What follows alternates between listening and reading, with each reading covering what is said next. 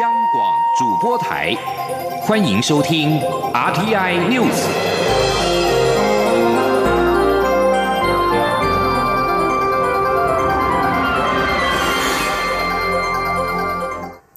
各位好，我是李自立，欢迎收听这一节央广主播台提供给您的 RTI News。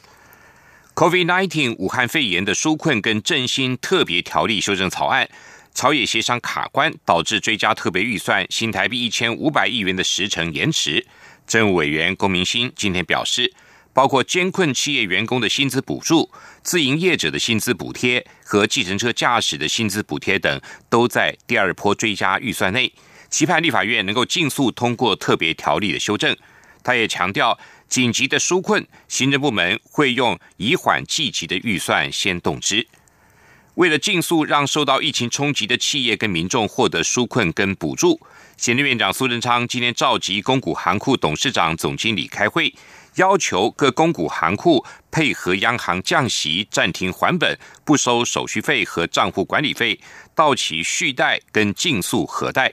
苏奎表示，各行库应该好好的跟客户往来，不用跟民进党派系做公关，配合纾困政策，做出业绩才是王道。记者王维挺的报道。行政院推出纾困二点零方案，积极鼓励银行加速核贷程序，让有需要的企业和民众及时纾困。行政院长苏贞昌十七号召集公股行库董事长和总经理开会，要求各公股行库配合央行降息、暂停还本，积极协助中小企业办理到期续贷或尽速核贷，也不要收手续费和账户管理费。苏贞昌今天核定金管会提出的小规模营业人新台币。五十万元以下简易贷款方案，他今天也在会议上要求公股行库配合正月纾困政策，好好与客户往来，不要跟民进党的派系做公关。苏贞昌说：“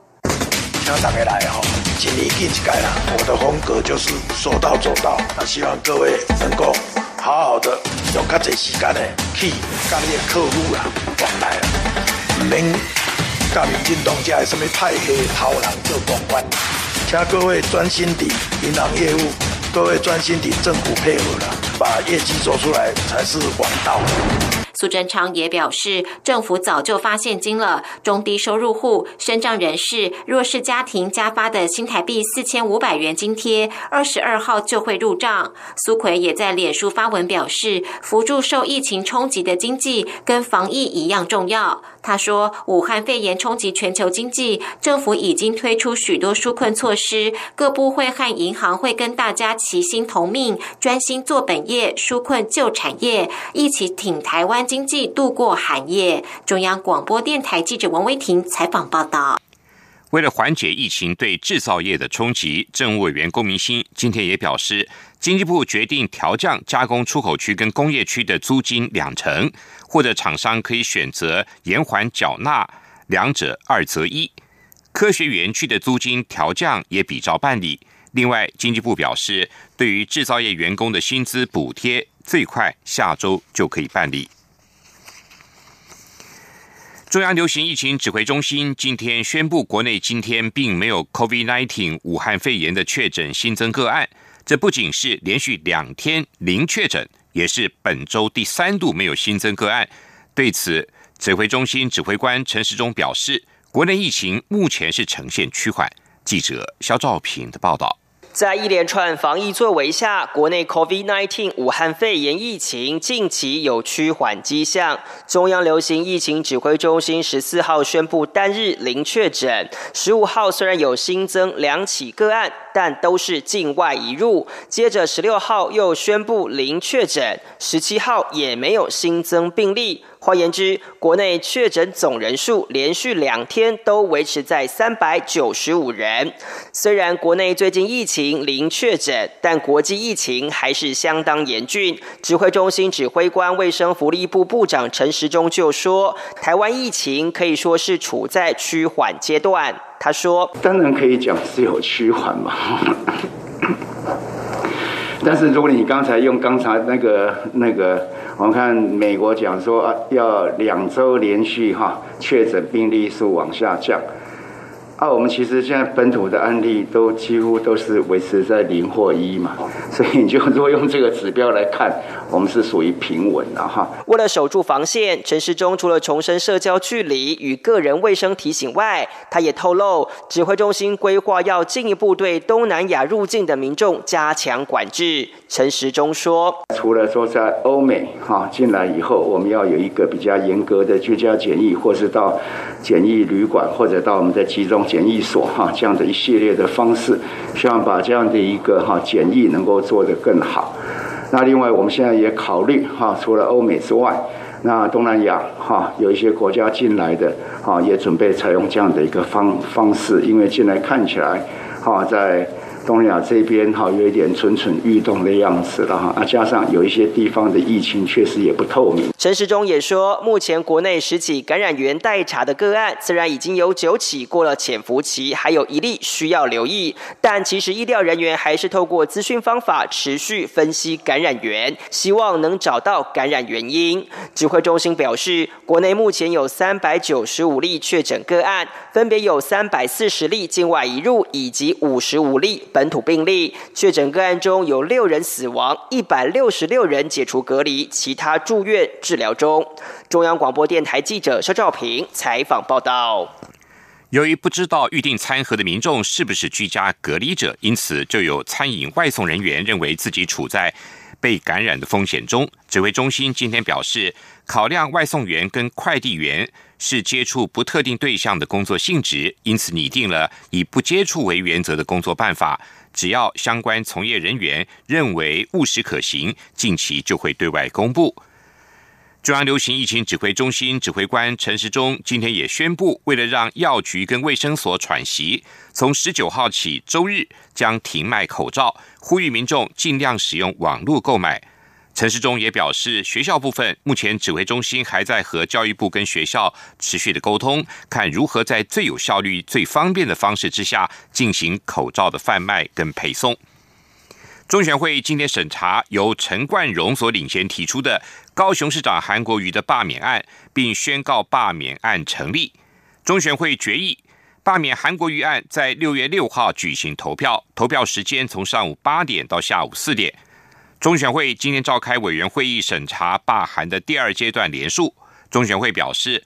罢韩提案原联署人的人数有四十万六千八百八十人，已达法定联署人的人数。中选会宣告罢免案成立。中选会还表示，被罢免人韩国瑜得于四月三十号前提出答辩书。中选会将会在五月五号以前发布罢免公告，五月十七号完成投票人名册的编造。五月二十二号到六月五号办理公办电视罢免说明会，中选会预计六月二号以前公告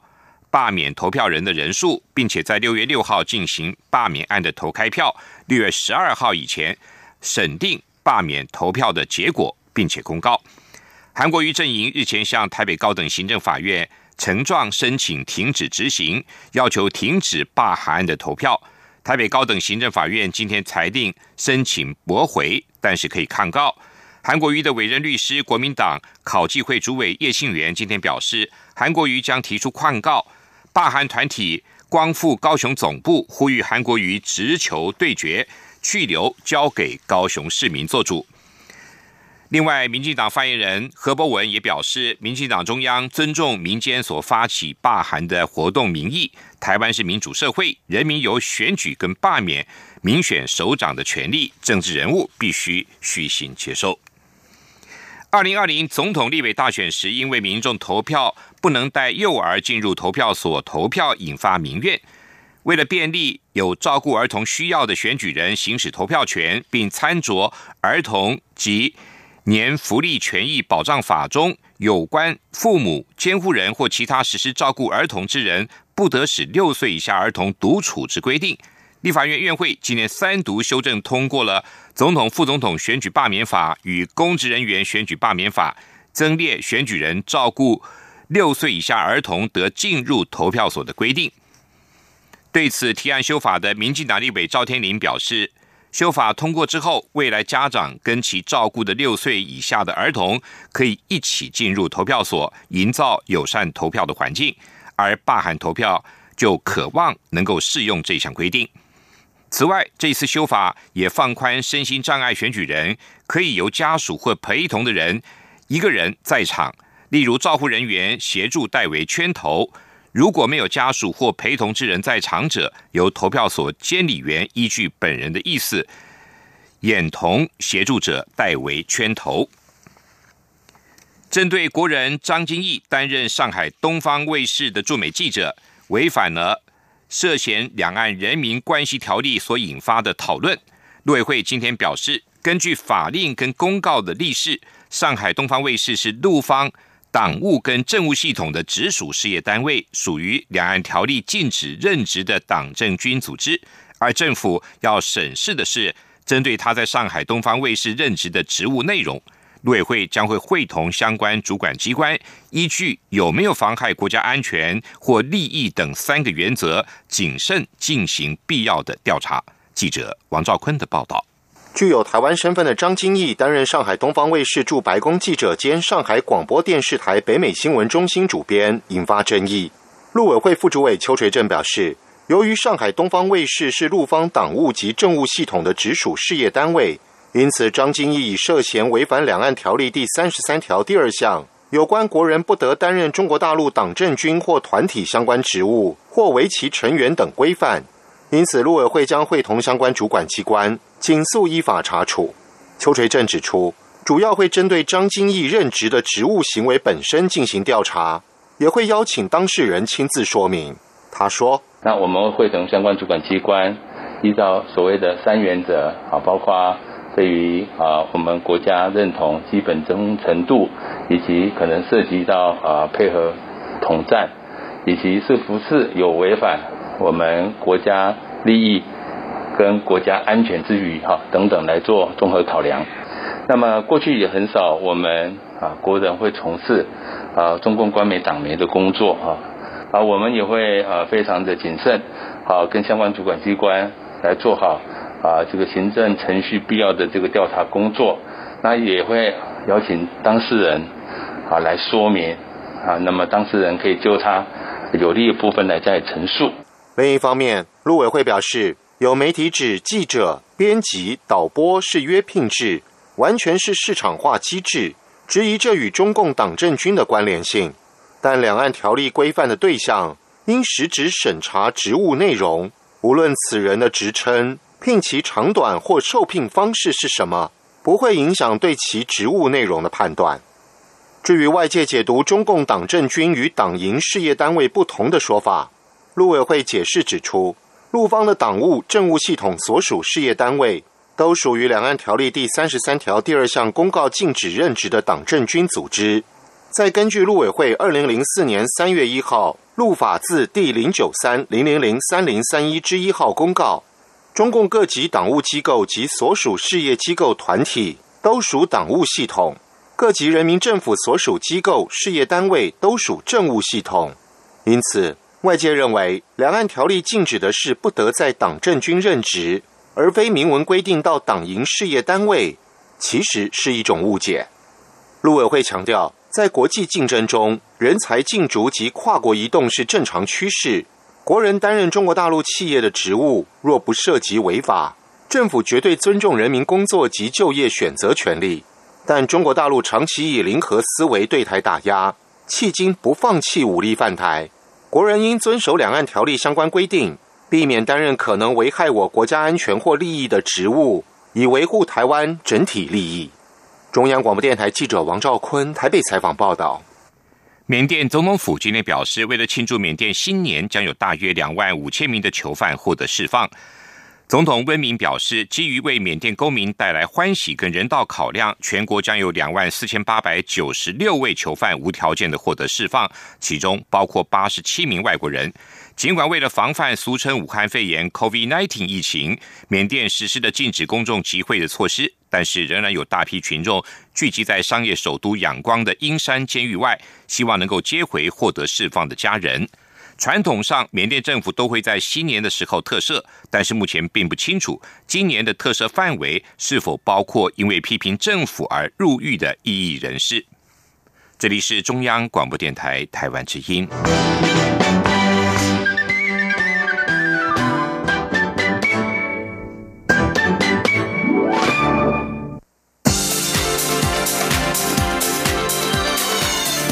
是中央广播电台台湾之音，欢迎继续收听新闻。欢迎继续收听新闻。针对德国政府发言人在记者会上避谈台湾捐赠口罩一事，蔡英文总统今天受访时表示，台湾是以贡献国际社会的心做对的事。对方如果没有公开致谢，相信他们的心里也有感谢之意。另外，针对日本官房长官菅义伟公开感谢台湾捐赠两百万片的口罩，外交部发言人欧江安今天回应表示，已经注意到菅义伟的谈话，我国对此表示欢迎。欧江安强调，台日双方在各层面都有紧密的合作，两国人民的往来密切，彼此真诚相待。尤其面临人类重大威胁的武汉肺炎，双方应该在公卫防疫方面加强合作，以共同维护人类的健康安全。记者王兆坤的报道。外交部十六号宣布捐赠日本两百万片口罩，协助日方抗疫，以强化双方防疫合作，贯彻台湾能帮忙且正在帮忙的决心。日本官房长官菅义伟在其例行记者会上对我公开表示感谢。外交部发言人欧江安表示，防疫无国界，台湾对日本捐助医疗口罩是善尽国际社会成员应尽的责任，同时彰显台日互为患难见真情的重要朋友。他说，在这个时候，武汉肺炎的病毒威胁全球人类的时候。台湾跟日本双方更应该在公卫防疫方面来深化合作。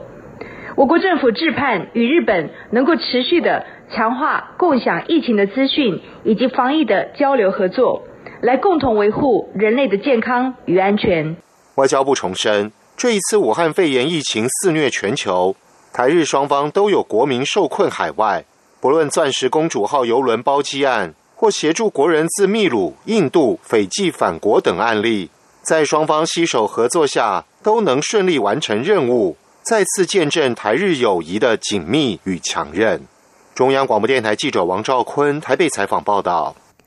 针对武汉肺炎疫情与制造业供应链的关联，经济部次长林全能今天表示。供应链虽然在疫情爆发之初受到了影响，但国内厂商多以库存原料或不同生产基地间的资源转移等方式应应，目前可以说顺利的度过了最困难的时间。但政府后续仍然会和业者保持联系，随时做出适当的应应处理。记者王兆坤的报道。经济部次长林全能表示，由于疫情开始之初，中国有很多城市封城，供应链确实受到影响。但当时厂商多有库存原料作为因应，且目前看到许多城市解封，当地台商复工状况大概都超过八成以上，表示生产正在恢复。另在东南亚地区，经济部掌握到的当地厂商生产供应状况还是维持相当正常顺畅的情形。林全能指出，因为台湾的防疫成效良好，台湾在地厂商的生产供应情况一直都很好。接下来会持续与业者密切联系，掌握动态，随时了解厂商需求，做出适当应应处理。他说：“发生初期的时候，其实我们的厂商都备有库存，那库存的部分是可以来应应这个呃短期的一个这个呃供应没有办法上来的一个状况。我想这个部分已经度过这样的期间，那我们也没有看到说哦因为断料而怎么样的一个呃生产而遭到这个这个中断的一个状况。所以可能已度过第一季难关。”但第二季是否会因欧美地区的严峻疫情而造成订单减少？林全能表示，国际欧美疫情确实会影响第二季订单，厂商们都在密切观察疫情发展，只是目前还无法具体掌握影响幅度。而政府一直都与业者密集交换意见，以及时提出应应作为。他说：“我们虽然没办法哈很精准的去告知大家说，哎，我们现在的订单到底会受到多少影响？不过这一块我们密切的跟厂商在呃这个做呃密切的互动，来掌握他们现在所所发现的一个状况，然后就这个所发现的状况，我们会做这个适当的应应处理。此外，针对人保、英业达、日月光等大厂开始实施无薪假的相关报道，林全能澄清指出，这纯属不实的报道，因为经济部向这些厂商了解之后。”他们都很明确表达，没有所谓实施无薪假的状况。林全能并认为，国内制造业目前都在坚守正常营运状况，希望能与员工携手合作，共度难关。中央广播电台记者王兆坤台北采访报道。受到武汉肺炎疫情的影响，劳动部也创设了防疫隔离假跟防疫照顾假。由于未强制雇主给薪，可能影响劳工请领资遣费、退休金、职业灾害补偿的计算，因此劳动部今天发布解释令，防疫隔离假、防疫照顾假期间的工资跟日数都不列入平均工资计算，自二零二零年的一月十五号生效。记者杨文军的报道。政府因应武汉肺炎疫情，预防群聚感染发生，劳动部创设防疫隔离假及防疫照顾假，并未强制雇主应给付工资。不过，近期疫情扩大，许多公司开始资遣员工，在雇主未给薪的情况下，恐拉低劳工资遣费。劳动部指出，像是资遣费、退休金及职业灾害补偿，都会计算事由发生当日前六个月内工资总额的平均数，考量劳。劳工若有申请防疫隔离假或防疫照顾假，工资可能有所减少。为保障劳工权益，劳动部发布解释令，请假期间的工资及日数不列入平均工资计算。劳动部劳动条件及就业平等司司长谢倩倩说：“在计算平均工资的时候，会担心会影响劳工的权益，因为平均工资会在计算退休金、资遣费。”或者是职业灾害补偿的时候会用到平均工资，所以我们特别在之前发布了一个解释令。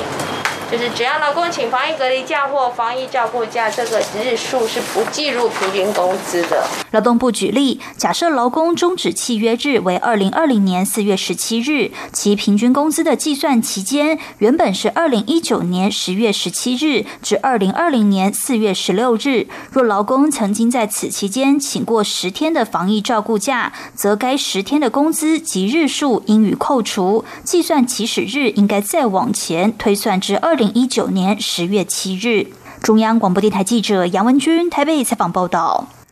为督促民众尽早提出申请，加快围老建物的重建，立法院会今年三读修正通过《都市危险及老旧建筑物加速重建条例》，将源于今年五月落日的容积奖励时程再延长五年，但是奖励会逐年递减，最后在二零二五年落日。记者刘玉秋的报道。全国三十年以上的老房屋将近四百万户，且不断增加中。而依据现行管老条例规定，若民众在条例施行三年内申请重建，将可获得百分之十的容积奖励。但期限即将在今年五月九号届满，却还是有许多民众尚未申请。为此，立法院会十七号三读修正通过《都市危险及老旧建筑物加速重建条例》，将原定今年五月到期的容积奖励时程再延长五年。并新增规模容积奖励项目，但奖励百分比才逐年递减。至于规模容积奖励授权，内政部订定施行细则。根据三读通过的条文指出，今年五月条例施行届满三年起，以第四年百分之八、第五年百分之六、第六年百分之四、第七年百分之二到第八年百分之一方式递减，直到第九年降为零。参与审查的民进党立委张永昌指出，时程奖励设计调整缓冲，可以让硬着陆修正成软着陆，可以让地方政府在对原来来的回老条例要另定自治条例时，日落差耗损的时间有所补充，不会因为当时地方自治条例的时程延宕转嫁给民众，不至于让目前只差最后一步的回老案件功亏一篑。来的这个回老条例哈，要另定自治条例的时候，这个时日有落差耗损的这个时间能够有所补充了，不会因为当时地方自治条例的这个时程延宕转嫁给民众。造成这个损害，但地方政府投下的大量的人力物力的政策宣导跟推动的，可以看到更多的成果。此外，三度条例也增订规模容积奖励项目，围老建筑物基地加计合并林地面积达两百平方公尺者，给予基准容积百分之二的奖励；每增加一百平方公尺，另给予基准容积百分之零点五的奖励。不过，时程与规模容积奖励两者合并。不得超过基准容积百分之十的额度上限。张广电台记者刘秋采访报道。根据美国约翰霍普金斯大学的及时统计，截至今天，俗称武汉肺炎 （COVID-19） 在全球累计超过了两百一十六万零一百七十人确诊，有十四万五千五百九十三人死亡。全球有超过两百一十个国家地区出现了确诊病例。为了防止疫情扩散，欧洲部分国家延长封锁并停办大型活动。但有些国家开始解除禁令，促使世界卫生组织十六号提出警告。在武汉肺炎蔓延之际，欧洲仍处于风暴的中心。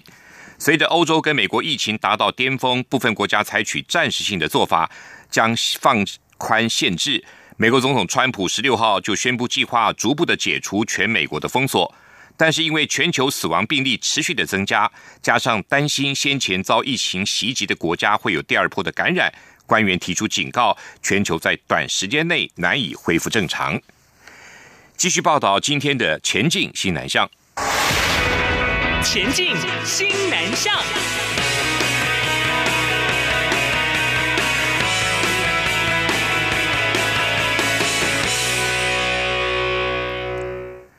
中原大学应用华语文学系的学生日前到泰国的小学进行为期一个月的华语教学实习。由于学生们在学校有选修泰文课，有人更修读了四学期，因此到当地就能够以全泰语的方式跟小朋友们互动教华文，甚至发展出了图像式的学习，展现台湾学子的华语教学能力。记者陈国伟的报道。中原大学四名就读应用华语文学系的学生在校选修第二外语泰文，在老师的安排下，日前到泰国曼谷市郊的崇圣国小以及偏乡的半展国小进行四周的华语教学实习。学生魏宜佳指出，崇圣国小属于大型学校，每班约有四十名学生，他们每天入班一节课；半展国小则是小校，一个年级只有一班，各年级人数介于八到十五人，每天下午入班三小时，而且。六个年级都会教到，截然不同的学校规模和上课方式，也让他们从中有了不同的收获。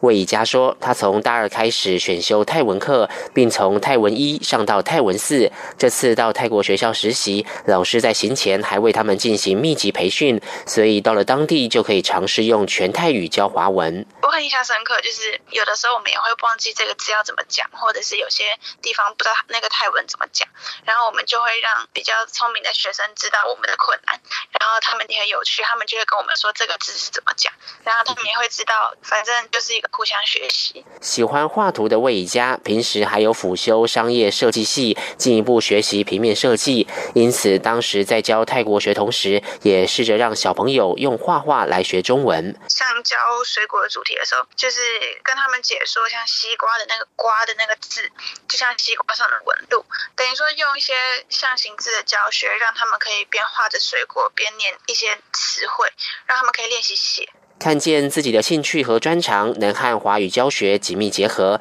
让魏家回国后决定未来继续深读校内的应用华语文学系研究所，希望能好好探究图像式的华语文教学。毕业后成为华语教育工作者，为台湾的海外华语教学尽心力。中央广播电台记者张国伟台北采访报道。